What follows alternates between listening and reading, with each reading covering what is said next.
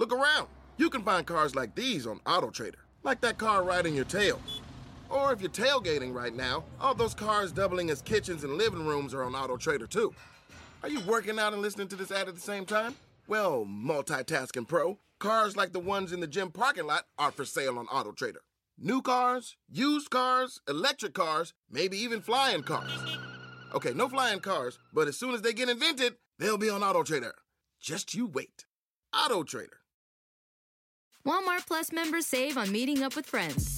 Save on having them over for dinner with free delivery with no hidden fees or markups. That's groceries plus napkins plus that vegetable chopper to make things a bit easier. Plus, members save on gas to go meet them in their neck of the woods. Plus, when you're ready for the ultimate sign of friendship, start a show together with your included Paramount Plus subscription. Walmart Plus members save on this plus so much more.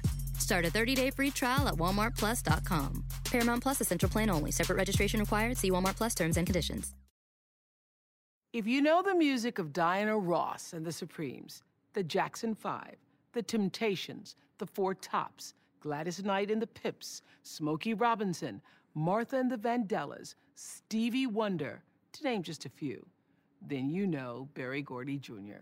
He was the man behind all those hits since he was the one who started Motown. Not just interested in selling black music to black people, Berry wanted to create popular music that everybody would love. And he did just that.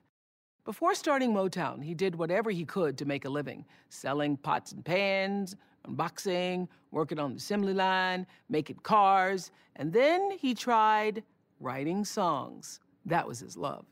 So, how does a young kid from Detroit go on to create Hitsville, USA, and craft a legendary sound that is embraced all over the world? Everybody has a story, and there is something to be learned from every experience. Use your life as a class. This is Masterclass with Motown founder Berry Gordy. So I was selling black newspapers called the Michigan Chronicle in Detroit. People buy all my papers and everything, and I said, well, I've sold as many black papers as I can, and I'm like the number one seller here. I'm going to take these black papers into the white neighborhood because people are the same, I felt. So I went down Woodward Avenue in Detroit, downtown, and I sold more papers than I had ever sold before. It was like incredible. I'm going to bring my little brother in because we can make a fortune together. So I took him with me the, the next week, and we sold no papers. In the same white neighborhood, Woodward Avenue, downtown, we sold nothing. So I realized then that one black kid was cute, two were a threat to the neighborhood because no one spoke to us. I mean, it's like they saw us coming and they, they just moved out of the way. So later, when I would go into the record company, my first few albums, I didn't put black faces on there. The Miracles album was called Mickey's Monkey, and I had a picture of a big ape on there. Then I had an Isley Brothers record, and it was with two white lovers at a beach. And then I had a Mary Wells record called Bye Bye Baby, where there was a love letter in the mailbox and they were all hit albums. And so that was a very good lesson learned, so people can tell a book by its cover, which made me realize that all people are full of love. All people are beautiful. And the difference between us is so much less than the sameness. I'm from a family of eight.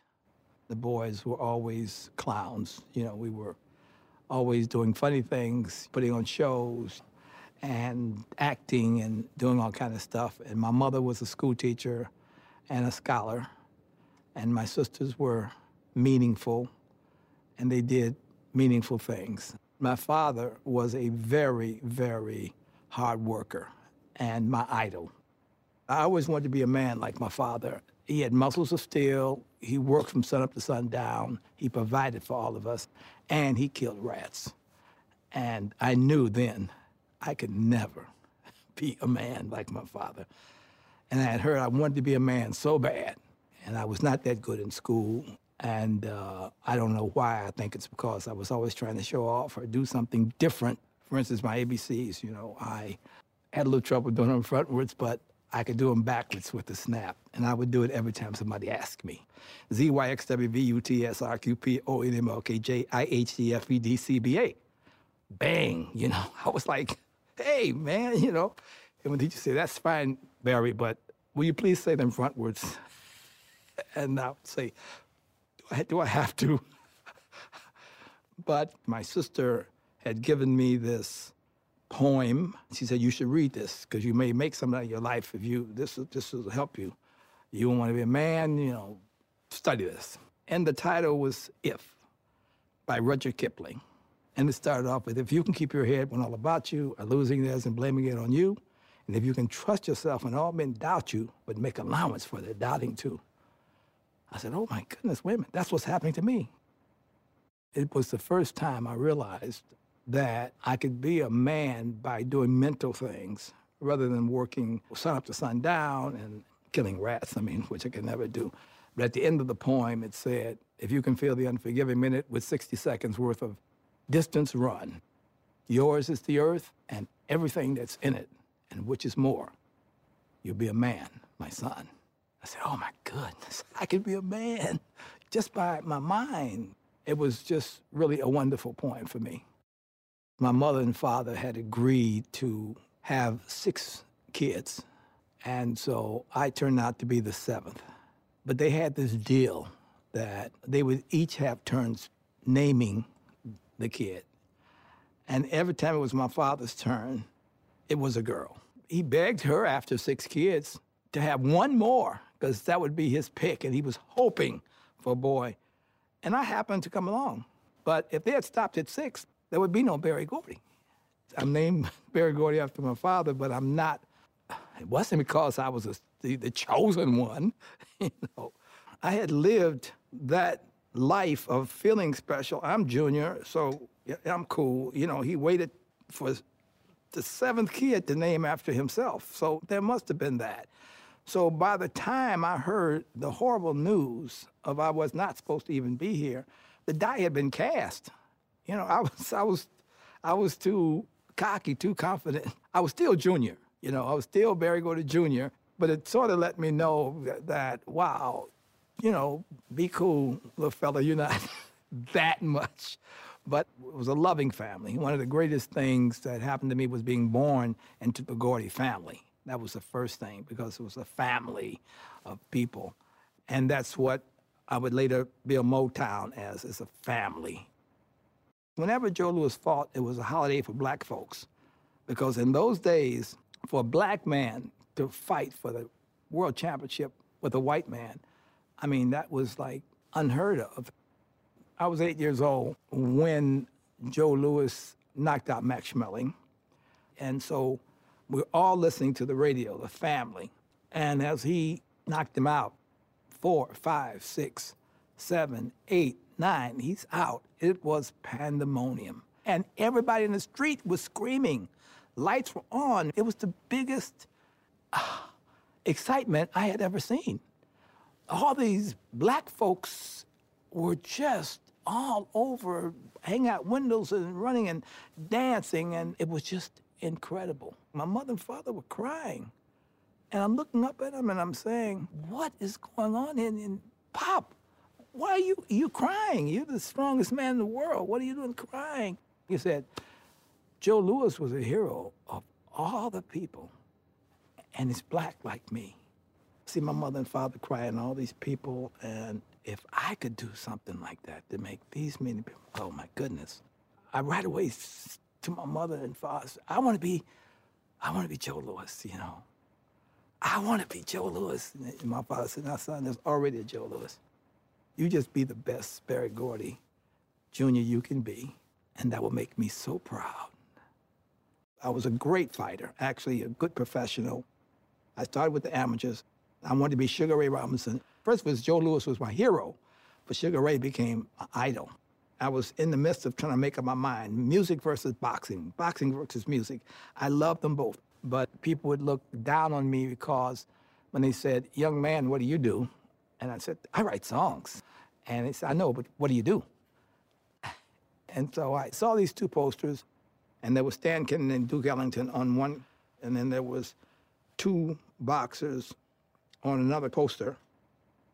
The boxers were 23 and looked 50, and the band leaders were 50 and looked 23. And something clicked. you know, in my mind. Wait a minute. Then also, No Girls 10 Days Before a Fight. I want music to be my life. you know, that, that's, there's no question there. Once I decided I was fruit boxing, I'm into music, music is my life, I started writing about everything. Paper clips, faces, boots, you know, the sky. I mean, I would write about stuff, you know. I had seen this movie called I'll See You in My Dreams with Danny Thomas and Doris Day, and Danny Thomas was a songwriter. And Doris Day, I admired her so much. So I wrote this song called You Are You for Doris Day. You are you, that's all that matters to me. You are you, and only you can be the one I love and yearn for, the one that my heart burns for. Yes, you are you, and that makes you best of all. I sent it off, Doris Day, Hollywood. so uh, uh, my father was a little bit concerned. He said, uh, Doris Day is not a little far-fetched. And I said, uh, no, I, I, I know she'll die to record it. And he says, well, if you're going to give up boxing, he was very disappointed because I had won all my fights, many fights. He said, well, maybe you should get a job. you know, it hurt him to tell me that, but maybe you should get a job. So I did. The automobile plant, I went into originally to make money because I couldn't make it writing songs. Writing songs, no one heard of any songwriters ever making any money. After I didn't hear back from Doris Day for months, I took a job here. But I still was into music. So I was on the assembly line and I would work ahead of my staff, get in the cars and, and get ahead, and then take time and write songs. And I'd see the cars coming in, one door, bare metal frame, and out another door, a brand new spanking car. I mean, just by the assembly line method. And so, loving music and being in music, I felt that, wow, when I start my company, I want that same thing. I want a, an unknown artist, kid, a kid off the street to come in one door, an unknown artist, and come out another door, a, a brand new star. If a friend asks how you're doing, and you say, I'm okay. When the truth is, I don't want my problems to burden anyone. Or you say, Hang it in there. Because if I ask for help, they'll just think I'm weak. Then this is your sign to call, text, or chat 988 for free, confidential support. Anytime. You don't have to hide how you feel. I got an opportunity to meet a guy named Jackie Wilson who worked with my sisters. They were camera girls in a club. He sang the song I was working on. It was a hit, and I was thrilled.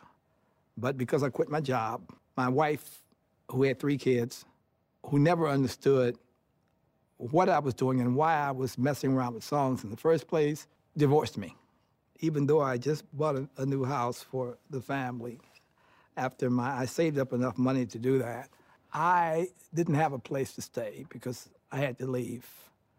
Didn't know where to go and didn't know what to do. But I knew that at least, I knew there's several people that loved him, but I knew that one that loved me more than anything in the world, and that was my sister Gwen. I went to her house with my bags. She said, well, what's, what's up, what's up? And I said, well, you know, my wife's divorced me, and uh, and I don't even have a home. And so she said, Well, why'd you come here?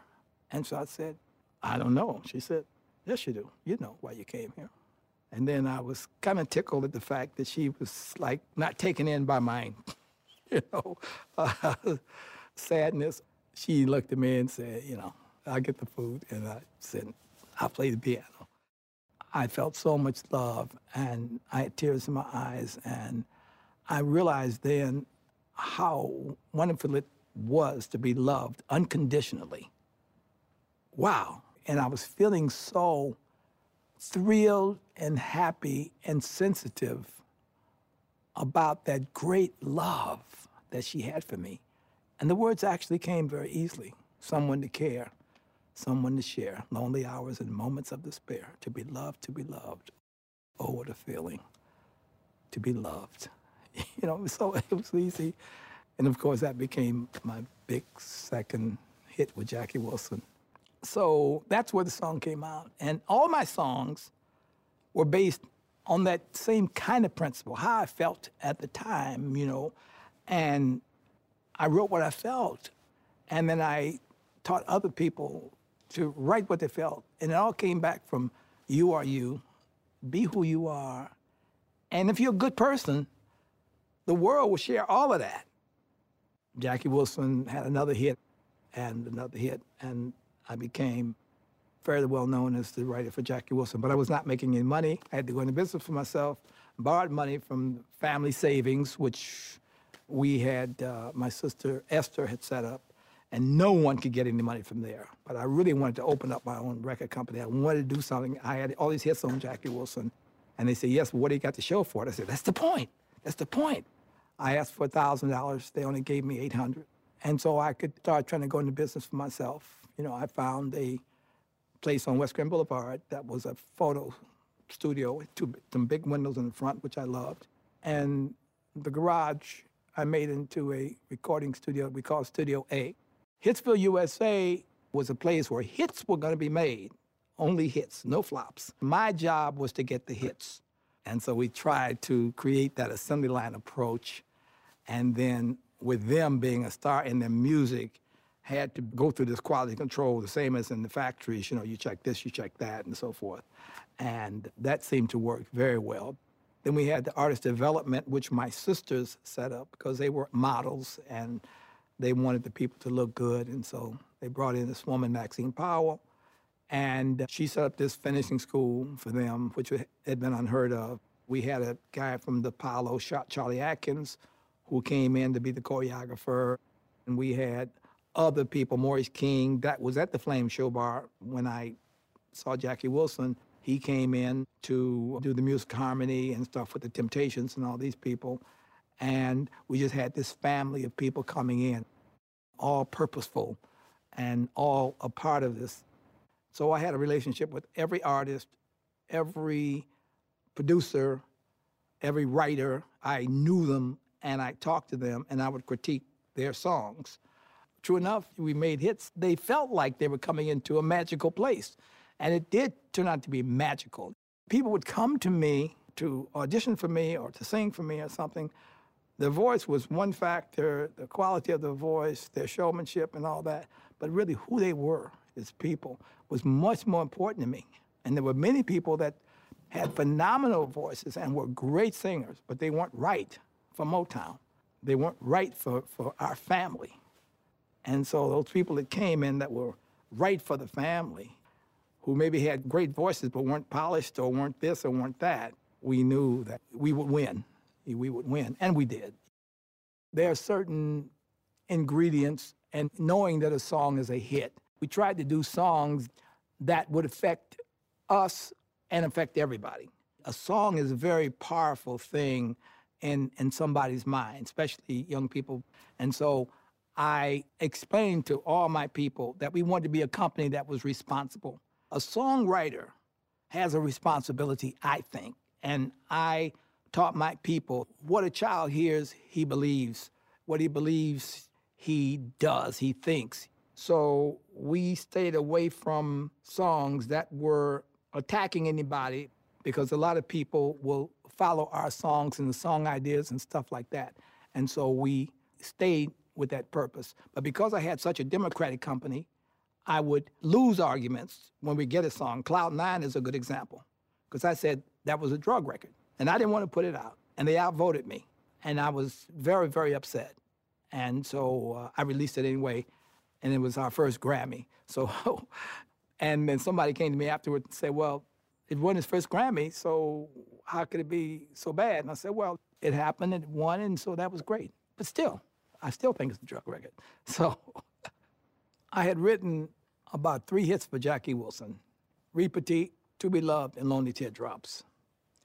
And I was sitting in Jackie Wilson's office working on some songs for Jackie Wilson, trying to figure out what I was going to follow it up with. And a group was auditioning for them four boys and a girl. Jackie Wilson's manager stopped him and said, You're too much like the Platters. Goodbye.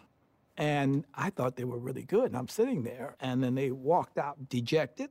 So I rushed out to meet them, and I said, you know, Jackie Wilson's manager didn't like you, but but I, I did, you know. And Smokey said, so what? Who were you? You know, he thought he, I was auditioning like he was. I said, I'm Berry Gordy. And he said, Berry Gordy, who, who you wrote Reet Petite and To Be Loved. I said, yeah, I know. I said, so who wrote your song? She said, I did. And, and I said, you got any more? And he said, oh, yeah, yeah, you, you want to hear some more? I said, yes, I'd like to hear what you got.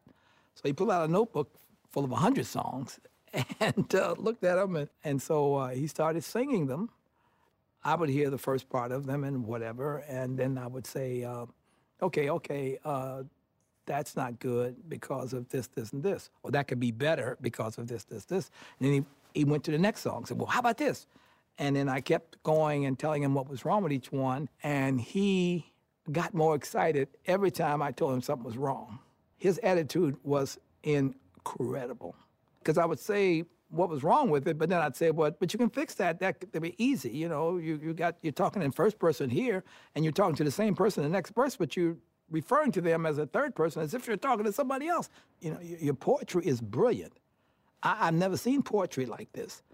But you don't know how to write songs. You go and listen to the radio and come back, think, take of all these things I've said, and come back with, with something you think you, you got. But then I forgot about him. Uh, you know, a week or so later, he rushed into my office and said, I got it. I got it. I listened to the radio. I did what you said, and I got it, man. And I said, Well, what is it? He said, It's an answer to the number one record on the radio. I listened to the radio, and it's a record called Get a Job that's number one. And I got an answer to it. And then he began to sing it. Walked all day till my feet were tired. I was low, I just couldn't get hired.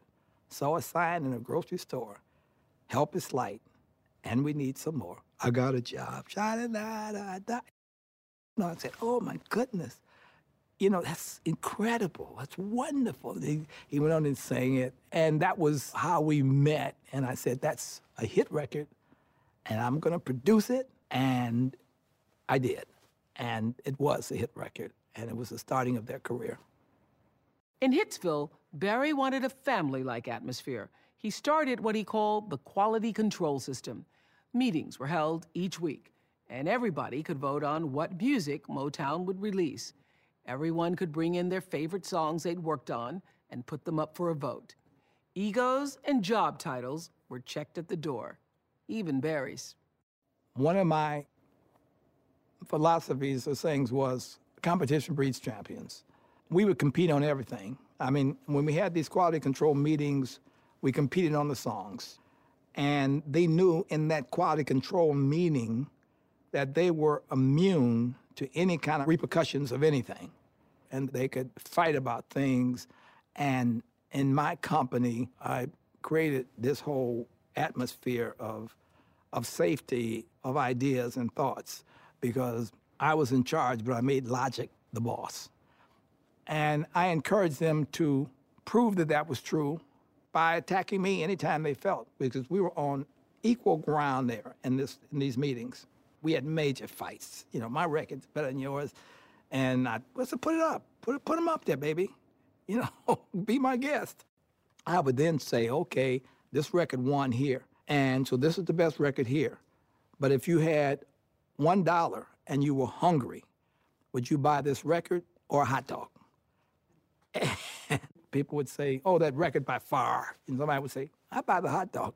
You know, it worked very, very well for a while, and then it had some trouble because sometimes the competition got in the way of the love because everybody loved everybody else, and people would sing on everybody's records, and the Supremes would sing on Marvin Gaye's records, and and uh, Stevie would play for some people, and Marvin would play drums on other. You know, everybody worked together but the love has to overcome everything else. You've got to really understand people. And by listening, you get to really kind of love people because you know where they're coming from. If you don't know them, you can't love them. If you can't communicate with them, you can't love them. Whether you're a morning person or a bedtime procrastinator, everyone deserves a mattress that works for their style. And you'll find the best mattress for you at Ashley. The new Tempur-Adapt collection at Ashley brings you one of a kind body conforming technology, making every sleep tailored to be your best. The collection also features cool to the touch covers and motion absorption to help minimize sleep disruptions from partners, pets, or kids. Shop the all new Tempur-Adapt collection at Ashley in store or online at ashley.com. Ashley, for the love of home. The first artist to leave was Mary Wells. She was our number one artist, and I always wanted to handle a female singer. When Mary Wells was leaving to come in, her attorney came and met with me. And so I was shocked at that. And I said, but, but do you know what we do here? And I went on to tell him this artist development, this Cholly Atkins who teaches choreography, there's Maxine Powell who finishes school, and there's this and there's that. And then we have all these producers that work with her, and she's got a number one record in the country right now. Don't you understand what we do for these people? And he says, Well, yes, but um, you know, you have all this control. And I said, Yes, but it's in their favor. I said, Look at what's happening here. This is a growing thing. This is something happening. And she is the, forefront. She is our, my number one female singer right now. And he says, Well, my advice to you, he says, I understand what you're saying. But my advice to you, Mr. Gordy, is do half as much as you do for the artist and then spend your other time telling them what you're doing because they don't know. Otherwise, they will never understand. And I say, yes, but maybe you don't understand and they don't understand. They'll only go half as far. And I want them to go all the way because I love them and I want them to go all the way. And if I did that, then I would just not be happy with myself because it wouldn't work as well. He says, Well, I'm sorry you feel that way. So thank you, and it's nice knowing you. And she left the company. When Mary Wells left, it was such a sad day for me, a shock, but I knew that that was a negative that, that I could make into a, just a wonderful positive because at that time, I auditioned these three young girls, and I thought they were really, really good. And this lead singer had some of the, the, the biggest and prettiest eyes, and she was the force of the group. She had so much personality that the world thought she was flirting with them. I mean, she could seduce the world and become the number one singer. I said, What grade are you in? And they said, We're all seniors. And I said, Well, go back and come back when you graduate. Because the last thing I want to do is take somebody out of school. And so they said, Well, okay, but can we come back after school and work with everybody else? And we just love it here. And I said, Okay, fine. So we did that. And even Diana, during the summer vacation, she asked me if I had any other job for her anywhere she would do anything. And so I let her work in my office. She was just so enthusiastic, but she would also go and record with other people. And um, the other girls would come, and they were just really into into the Motown. And so, sometime later, I decided that we would put all the efforts on the Supremes. They had gone for like five years without having a hit. Our financial people, of course, said, Well, why are you sticking with them? And I said, Because they're good. If we believe somebody's good, if they don't get a hit, it's our fault, not theirs. I knew how good they were, and everybody else knew how good they were. So we never gave up on them. And then it just so happens that the Supremes had a record that became one of the top records in the country very fast called Where Did Our Love Go? And we were lucky enough to get them on the Dick Clark Caravan of Stars. And they started out at the bottom, and after the tour was over, Where Did Our Love Go by the Supremes was the number one record in the country. And I wanted to take them further. After some initial success, Berry felt that the Supremes could become even bigger. His dream was for them to be the number one vocal group in the world. Instead of pop songs, he wanted Diana to take a risk and sing some classic American standards, songs like You're Nobody Till Somebody Loves You, which he believed would introduce them to a whole new and much broader audience. The plan was to give these songs a trial run in England before coming back to the U.S. to debut them on national TV. We had agreed that the first song that they would do would be You're Nobody Till Somebody Loves You in order to prepare themselves to come back and do it on national TV. We tried out the "You're Nobody Till Somebody Loves You in England, and we had our first major argument. When we got to Manchester, she had done it once and refused to do it the second time because the audience didn't like it and she didn't like it either. And one thing about Diana, she was always so concerned about her audience. I said, I want you to do this because I want to get you in places like the Copacabana in New York. And they said they don't want girls, people like us. They, I said, I know, they want Sammy Davis, you know, this, that, and so forth. But they can only do standards. You can do standards and R&B and, and other stuff, and blues and everything. I said, so you all are great, and I want to expose you to these people.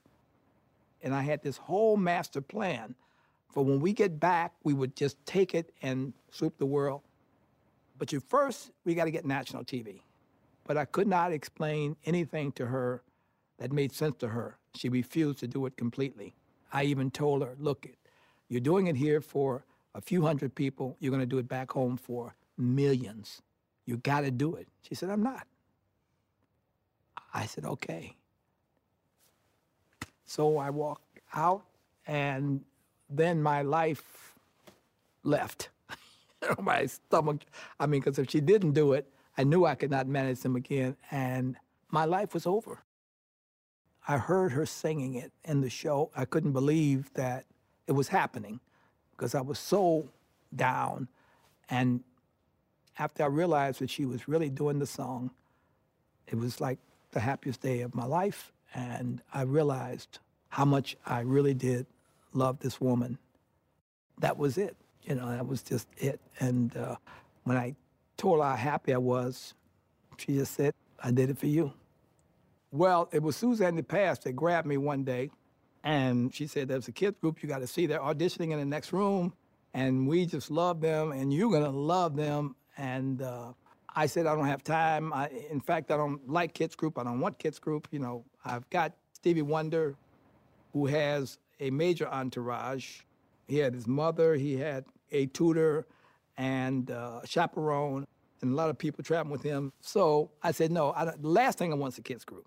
And so she said, but you want you want them? I said, I won't, I won't. And so she kind of drugged me into the audition room. And when I saw this kid was doing all this stuff, and he was doing a James Brown thing, and he did a twirl and a split, and then she said, "You still don't like kids group?" And I said, "No, I don't. Get my camera. Get my camera." you know, so when they got through, I noticed he was doing his thing on the stage. He was one kind of person. You know, he was like this master of what he was doing as a kid. And then when he got through, he was very quiet and almost shy. But he, he stared at me. The other kids, getting ready for the next song, they'd be playing with their instruments, and Michael was always there, and he was just staring at me, really in an innocent way, watching every move I made and everything. And finally, I went to them, and, and they said, Are you going to sign us? Because I couldn't make up my mind because I was concerned that he was a kid who was about eight years old, seven, eight years old, singing a Smokey song that seemed like he had been living it for 30 years.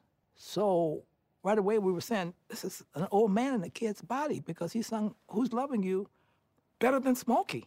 And Smokey did a phenomenal job, but this kid was like something, you know, he'd been here before. And then after singing that, he went back into the child mode. I told Suzanne that they're going to need something that a kid would sing, so I just came up with kind of a melody of my own. Oh, baby, da da dee da dee, da da da da. I said, he should sing something like that.